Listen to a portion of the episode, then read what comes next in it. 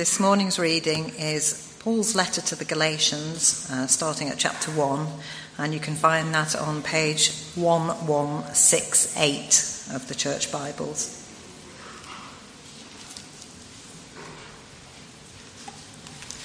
So that's chapter 1 and verses 1 to 10.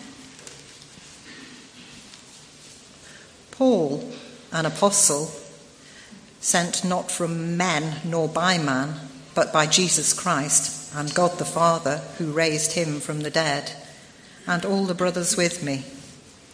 To the churches in Galatia, grace and peace to you from God our Father and the Lord Jesus Christ, who gave himself for our sins to rescue us from the present evil age, according to the will of our God and Father to whom be glory for ever and ever.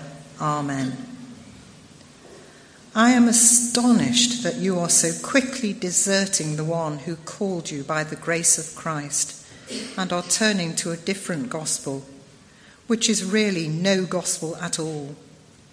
Evidently, some people are throwing you into confusion and are trying to pervert the gospel of Christ. But even if we or an angel from heaven should preach a gospel other than the one we preach to you, let him be eternally condemned. As we have already said, so now I say again if anybody is preaching to you a gospel other than what you accepted, let him be eternally condemned. Am I now trying to win the approval of men or of God? Or am I trying to please men?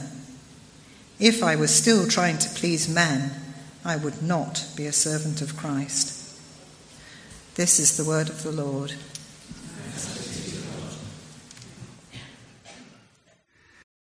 And as we know, we are beginning a series today in the book of Galatians.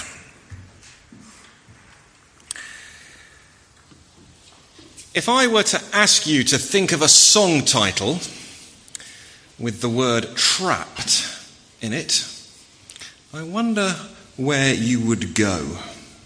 Can you think of a song that contains the word trapped in its title? There we go. There's one. Caught in a trap, no turning back.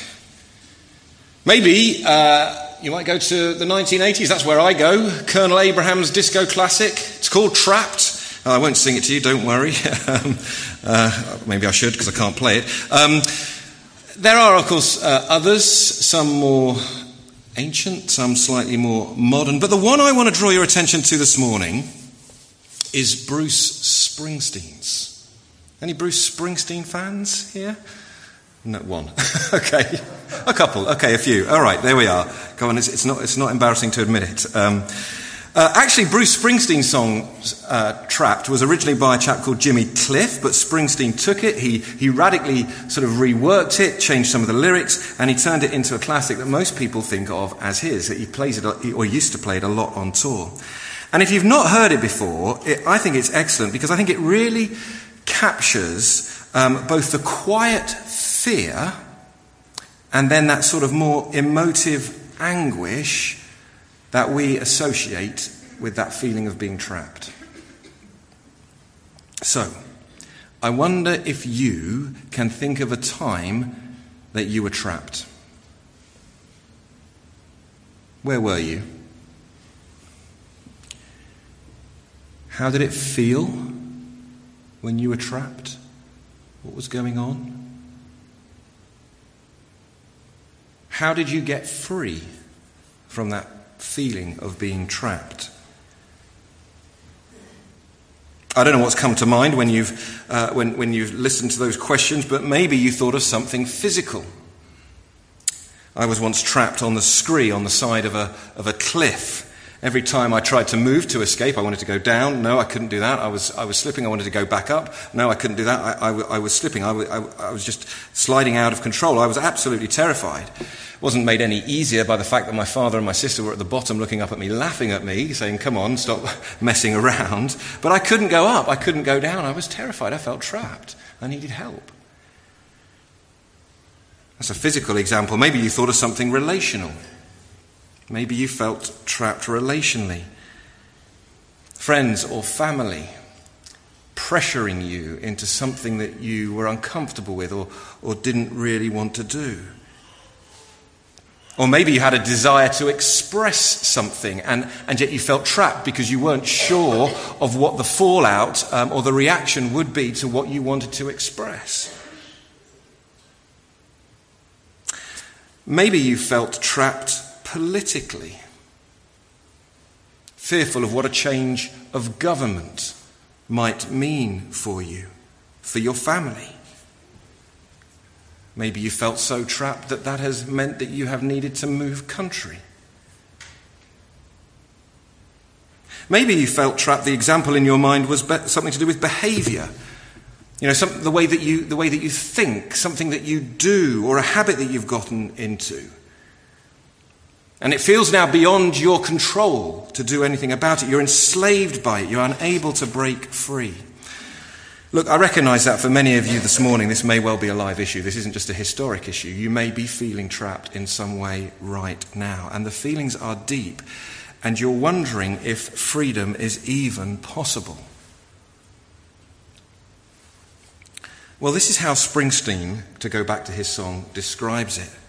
He says this Well, it seems like I'm caught up in your trap again, and it seems like I'll be wearing the same old chains. But then a note of hope. This is Bruce Springsteen. He says, Good will conquer evil, and the truth will set you free. And I know someday I'll find the key. If you know the song, he goes, Yeah, I know someday I'll find the key. Folks, I'm here to tell you this morning that freedom is possible. Not only as Springsteen seems to, to, suggest as a future hope, someday I'll find the key, not only that, but also as a present reality. Jesus Christ lived, died, and rose again to set you free so that you could live free and not be hopelessly trapped. Now, that might seem like news too good to be true to you, but whether you've been a Christian for five minutes or 50 years, or whether you're here just exploring faith for the, uh, in, sort of the first times, my challenge to you, wherever you're at, is that as we start this series, my challenge to you is this. If the message of Christianity doesn't strike you in some way as news too good to be true, then you can be absolutely sure that you haven't understood it. Let me say that again. If the message of Christianity, that is freedom by faith alone, through grace alone, in Jesus alone, if that message doesn't strike you as too good to be true, you can be absolutely sure you've not properly understood it. But here's the miraculous thing. Here's the miraculous thing the good news of Jesus and what it means for your life, whether that's physically, whether that's relationally, whether that's politically, whether that's emotionally or behaviorally. That good news is not too good to be true. It's not. It's so, it most certainly is true. And as Springsteen rightly captures, he says, I promise you the truth, in other words, Jesus, we could put in there, the truth will set you free. Jesus says, doesn't he? I am the way, I am the truth, and the life. So, stick with us on Sunday mornings in these coming months as we explore why that is the case and how that is the case. Let me pray, though, for us this morning before we go any further. Let's pray. Heavenly Father, we do thank you for the amazing nature of the gospel, the gospel of good news, the good news of Jesus. And although this letter that we're going to look at was written many, many years ago, we believe that you still wish to speak to us through it today. So please enable us by the power of your Spirit to hear your voice this morning. In Jesus' name, Amen. Well, if you haven't already, please do grab your Bibles and turn back to uh, Galatians, the book of Galatians. This is 1168. It begins on page 1168 in the church Bibles. And for those of you who, who maybe have been Christians for some time and are familiar with God's word, Paul's letter to the Galatians, uh, um, or to the churches in Galatia, this is in what we now know as modern day Turkey, by the way, um, Paul's letter to them contains many familiar and crucial passages, actually. So let me just uh, give you a couple of examples. Um, if you look at chapter 2 and verse 16, so that's big 2 and little 16, it's on page 1169, um, you'll see there that it says that man is not justified by observing the law, but by faith in Jesus Christ. We're not, we're not saved by observing the law, but by faith. Or 220, just a few verses later, to the, down to the little, uh, little number 20, um, uh, it's at the top of the second paragraph, says this I have been crucified with Christ, and I no longer live, but Christ lives in me. Sure, some of us are familiar with that verse. Or over the page, chapter 5, verse 1 says this It is for freedom that Christ has set us free. It's for freedom. He says, Stand firm then, and do not let yourselves be burdened again by a yoke of slavery. In other words, don't go back to being trapped. It's beautiful, isn't it? These verses, some of us are familiar with them. We're going to be so blessed in these coming weeks to spend time slowly working our way through this book and looking at them. But let me also say this, because Galatians contains some chunks, especially in chapters 3 and 4, uh, which can feel like heavy going can feel pretty alien and complicated to us. And we're going to get there in a few weeks' time. Suffice to say, though, I want to urge you to stick with it because I promise you there is plenty of stuff in here that is of contemporary relevance to us today. And the central issue, the main issue, if you like, that Paul is primarily concerned about as he writes to these Christians in Galatia is this. He is concerned to know how anyone can rightly relate to the one true God. How can anyone actually rightly relate to the one true God who created us? And his very simple answer is this it is only through faith. Faith. Faith in Jesus, nothing else. And here's the thing, folks that simple yet profound truth, that simple yet profound message of good news is under attack today just as much as it was in Paul's time. There is a whole world out there, there's a whole spiritual battle raging that wants to convince and deceive us otherwise and take us away from the simplicity and the purity of that message. They want to tell us that that news is too good to be true. It's not true. Sometimes they'll convince us that there is more to it than this. There's more to it than just faith. And it's way more complicated. You know, it's not just simple faith and grace. It's not, there's more to it. Sometimes the world will choose the opposite argument and insist that we are the ones who are making it complicated. We're making it way more complicated than it needs to be. And do you know what? Actually, not even faith is necessary. You don't need to believe everyone will be all right in the end. But at the end of the day, there is only one gospel we can rely on. And the life we now live in the flesh, to use Paul's words, the life we now live in the flesh must be based on this one gospel. Let's get into it then. Uh, chapter 1, verses uh, 1 to 10. I've got three main, um, hopefully easy to remember headings, okay, for you this morning. The man, the message, the motive. Okay, that's what we're going to look through in these first 10 verses. The man, the message, the motive. Firstly, then, the man. Who is this chap? Who is this chap? Well, he identifies himself for us in verse 1. He says this Paul, an apostle What's an apostle? An apostle is someone who is sent. He says, sent, not from men, nor, from, nor, nor by man, but by Jesus Christ and God the Father who raised him from the dead. And all the brothers with me to the churches in Galatia. There's his introduction. And Paul isn't showing off here. He's not boasting. But he needs to be clear because some were saying that he was not as special as the 12 disciples. That he didn't have their God given authority through personal contact with Jesus. But he did. He did have that authority. And he needs to insist on that just as much um, that he is just as much as an apostle as the twelve, because like them, he is sent. He is sent by Jesus. John Stott, who some of you will be familiar with, is so helpful in drawing um, out the significance of this. He says this. He says the word apostle was not a general word which could be applied to every Christian. You know, like believer or brother or saint, we can use that word, can't we, of each other. But we cannot use the word apostle of each other in this sense, at least not with a capital A. It was a special term, he says, reserved for the twelve and for one or two others whom the risen Christ had personally appointed. And then he says this There can therefore be no apostolic succession other than a loyalty to the apostolic doctrine of the New Testament. Let me say that again.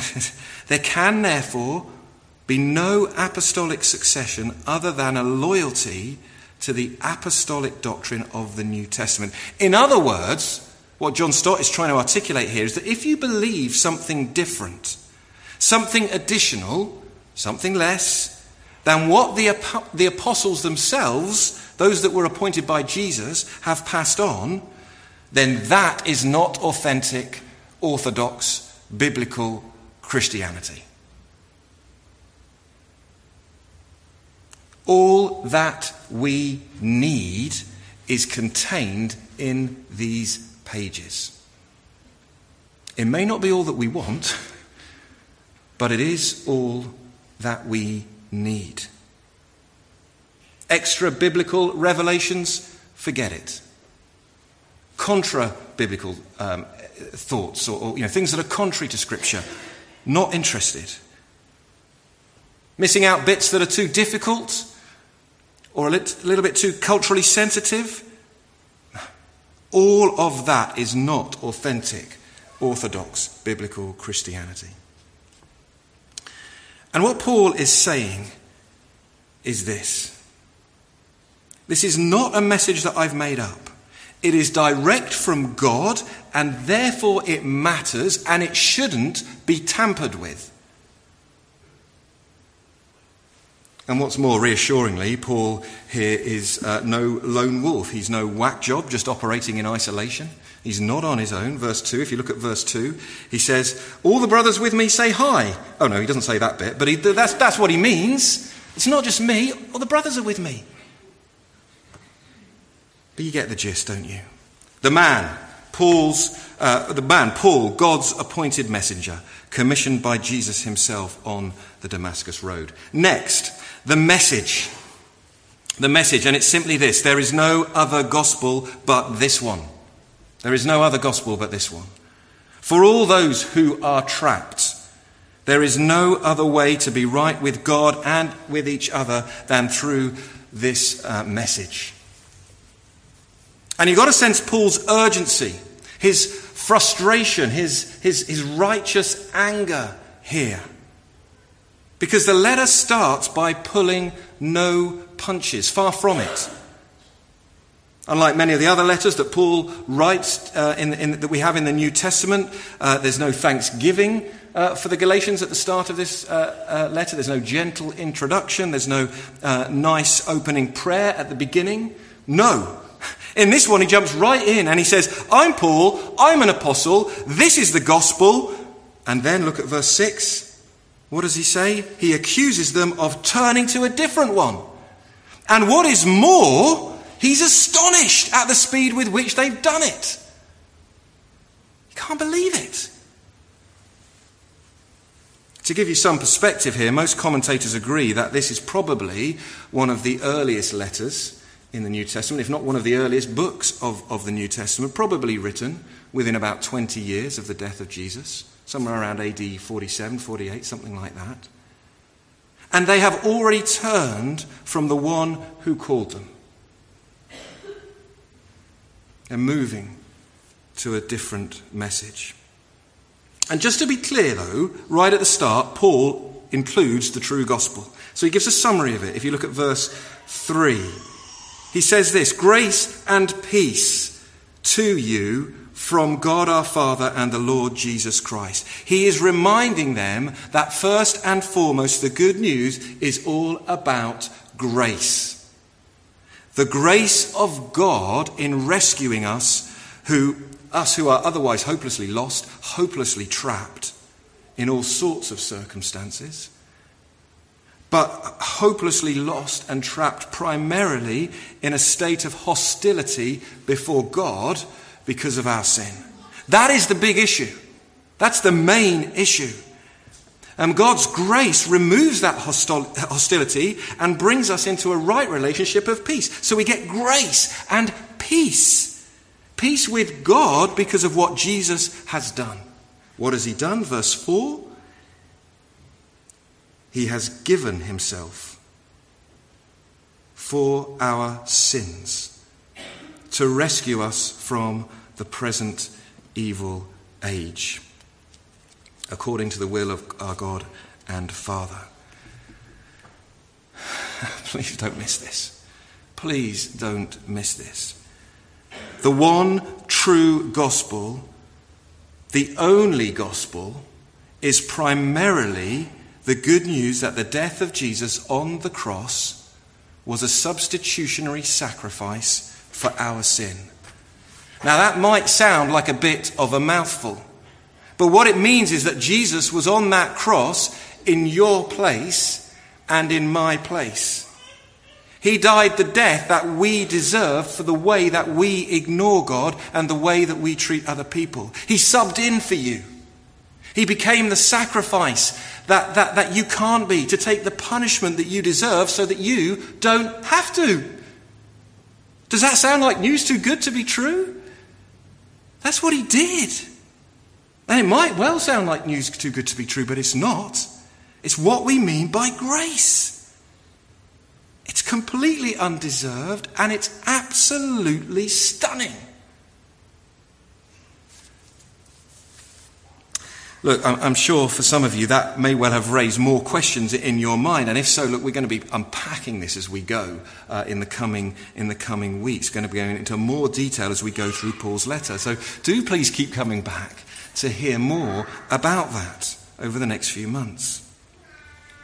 But so far we've seen this. We've seen who uh, the man is, Paul, an apostle, the sent one. We've seen what the message is. It's no other gospel but this one. And before we get into the motive, let me, let me just allow us to sort of track with Paul on some of the implications of this, because that's what he does in the next few verses. Here's the first implication. If we follow a different message, we abandon God. If we follow a different message, we as good as abandon God. Verse 6 again, have a look. Paul says, I'm astonished that you are so quickly deserting the one who called you. By the grace of Christ, that's how he called you. And what are you doing? You're turning to a different gospel.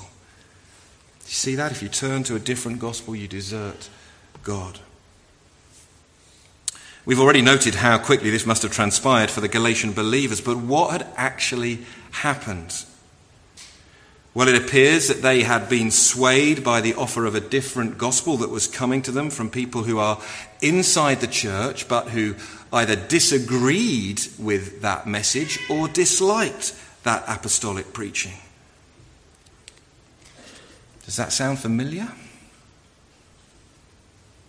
If nothing else, this is why Galatians is very much a letter for today. And it's very, very serious, spiritually speaking, because the, it's the equivalent of abandoning God. If we get distracted by a, a distorted, by a different, by an incomplete gospel, then we are in big trouble. Second thing to note some people will cause trouble by confusing the gospel. This is verse 7. Have a look at verse 7. Evidently, some people are throwing you into confusion and are trying to pervert the gospel of Christ. I've got to be honest, I find this such an apt description of our current context in the national church today. Confusion reigns. Those who argue for a change in hundreds of years of orthodox understanding do so in a way that throws us into confusion and perverts the, the one true gospel's true meaning.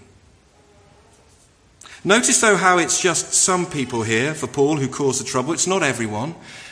And I think that's still true today, and therefore discernment is needed. How will we spot a different gospel?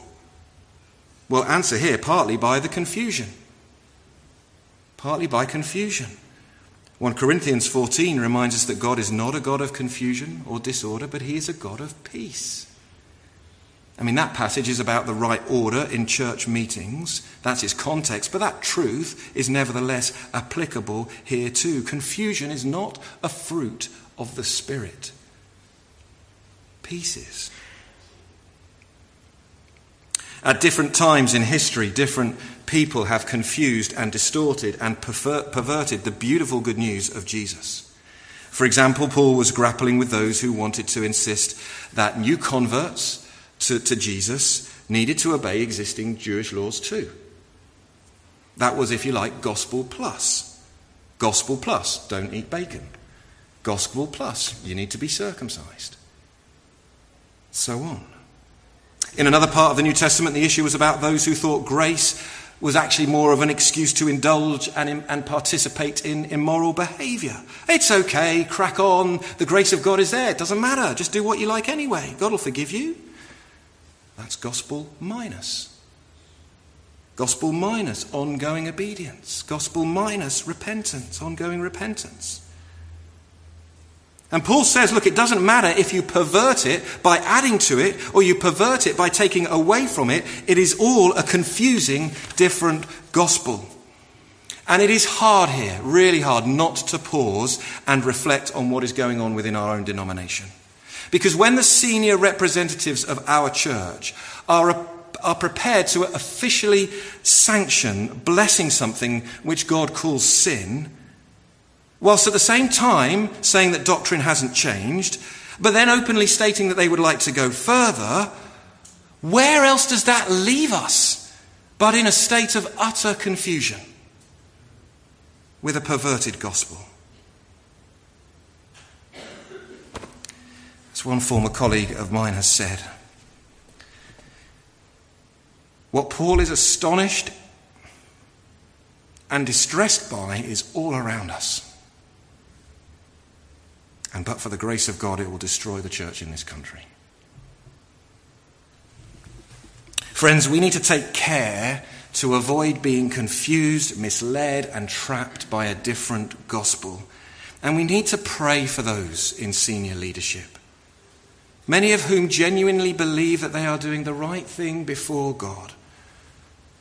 We need to pray that God would reveal to them the catastrophic error of their ways. And look, if you think I'm being a little over the top here, um, uh, or too emotional or whatever, then consider this third implication of what Paul is writing in this opening salvo to the Galatians. Because the third implication is this to pervert and change the gospel is deadly serious. It is deadly serious. Look at, take a look again at verses 8 and 9. Paul writes this, but even if we or an angel from heaven should preach a gospel, even if we or an angel from heaven should preach a gospel other, other than the one we preach to you, let him be eternally condemned. Wow. And then, if that isn't strong enough, Paul wants to double down again. Uh, he wants to double down and he repeats it. Uh, uh, so, um, as we have already said, so now I say again if anybody is preaching to you a gospel other than the one that you accepted, let him be eternally condemned. Please let there be no misunderstanding here. This is a salvation issue. If we don't get this good news right, if we don't proclaim it faithfully from here, if you don't talk about it faithfully in your context with your friends and your families and your work colleagues, then souls will not be rescued from eternal damnation. It's that serious. This is why the statement that has come out of the GAFCON uh, meeting this week is so strong, and rightly so. That's where Mike's been this past week. Because they recognize, like Paul, the seriousness of this situation. And notice too how no one is excluded here. Paul says, look, even if an angel preaches something different. What? Even if an angel preaches something different? Paul says, even if we do, even if I go off the rails, Paul is saying, and I preach something different, then don't listen to me because I am condemned. It's not me, it's the message.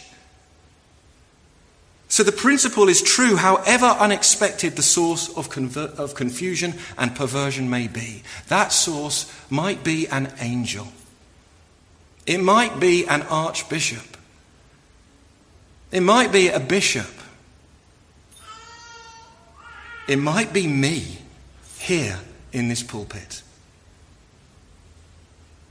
And this is a matter of life or death. So if it's me, please would you love me enough to come and challenge me and speak to me?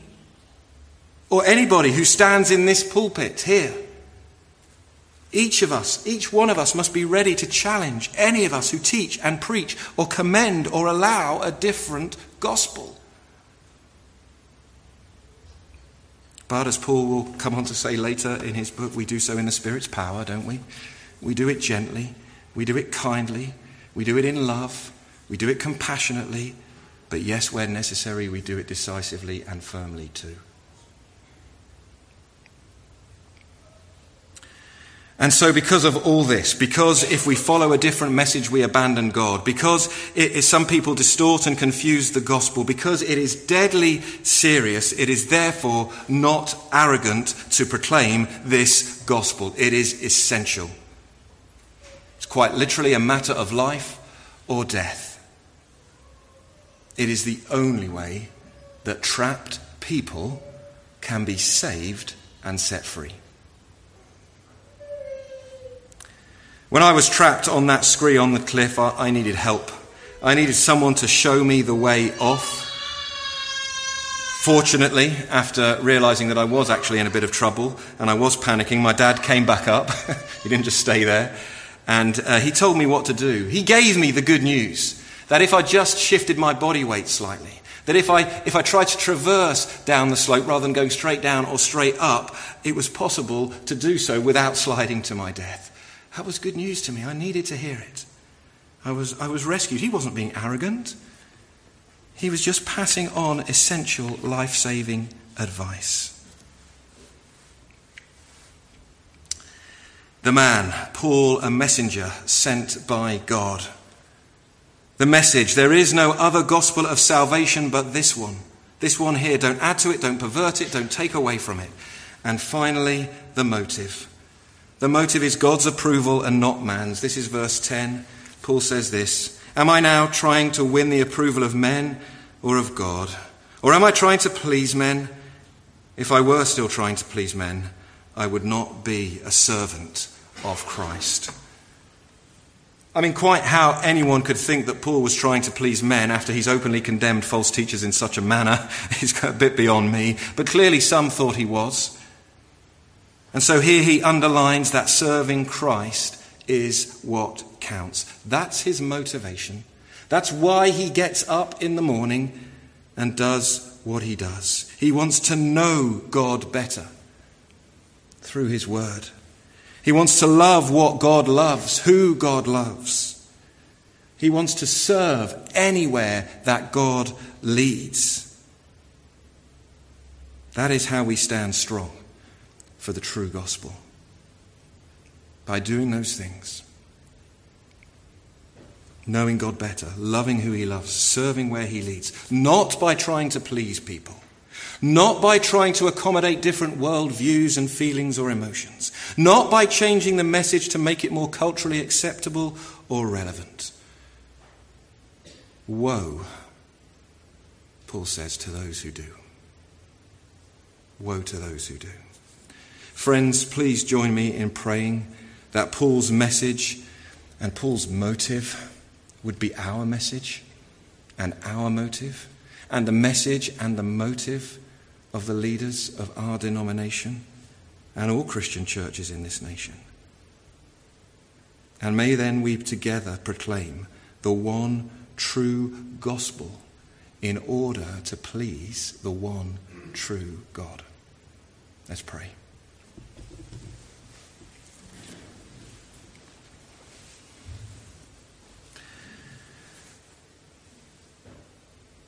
Father, we thank you for this letter it's stern stuff. It gets to the core of our being and the core of our faith.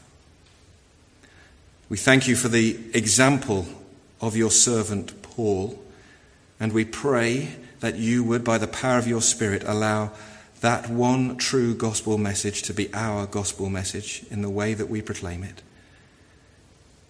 And that his motivation of serving and pleasing you would be our motivation. Lord, Lord, we want to get up in the morning, each morning, to know you better, to love what and who you love, and to look for where you are leading and to serve you there. And we pray all this in Jesus' name. Amen.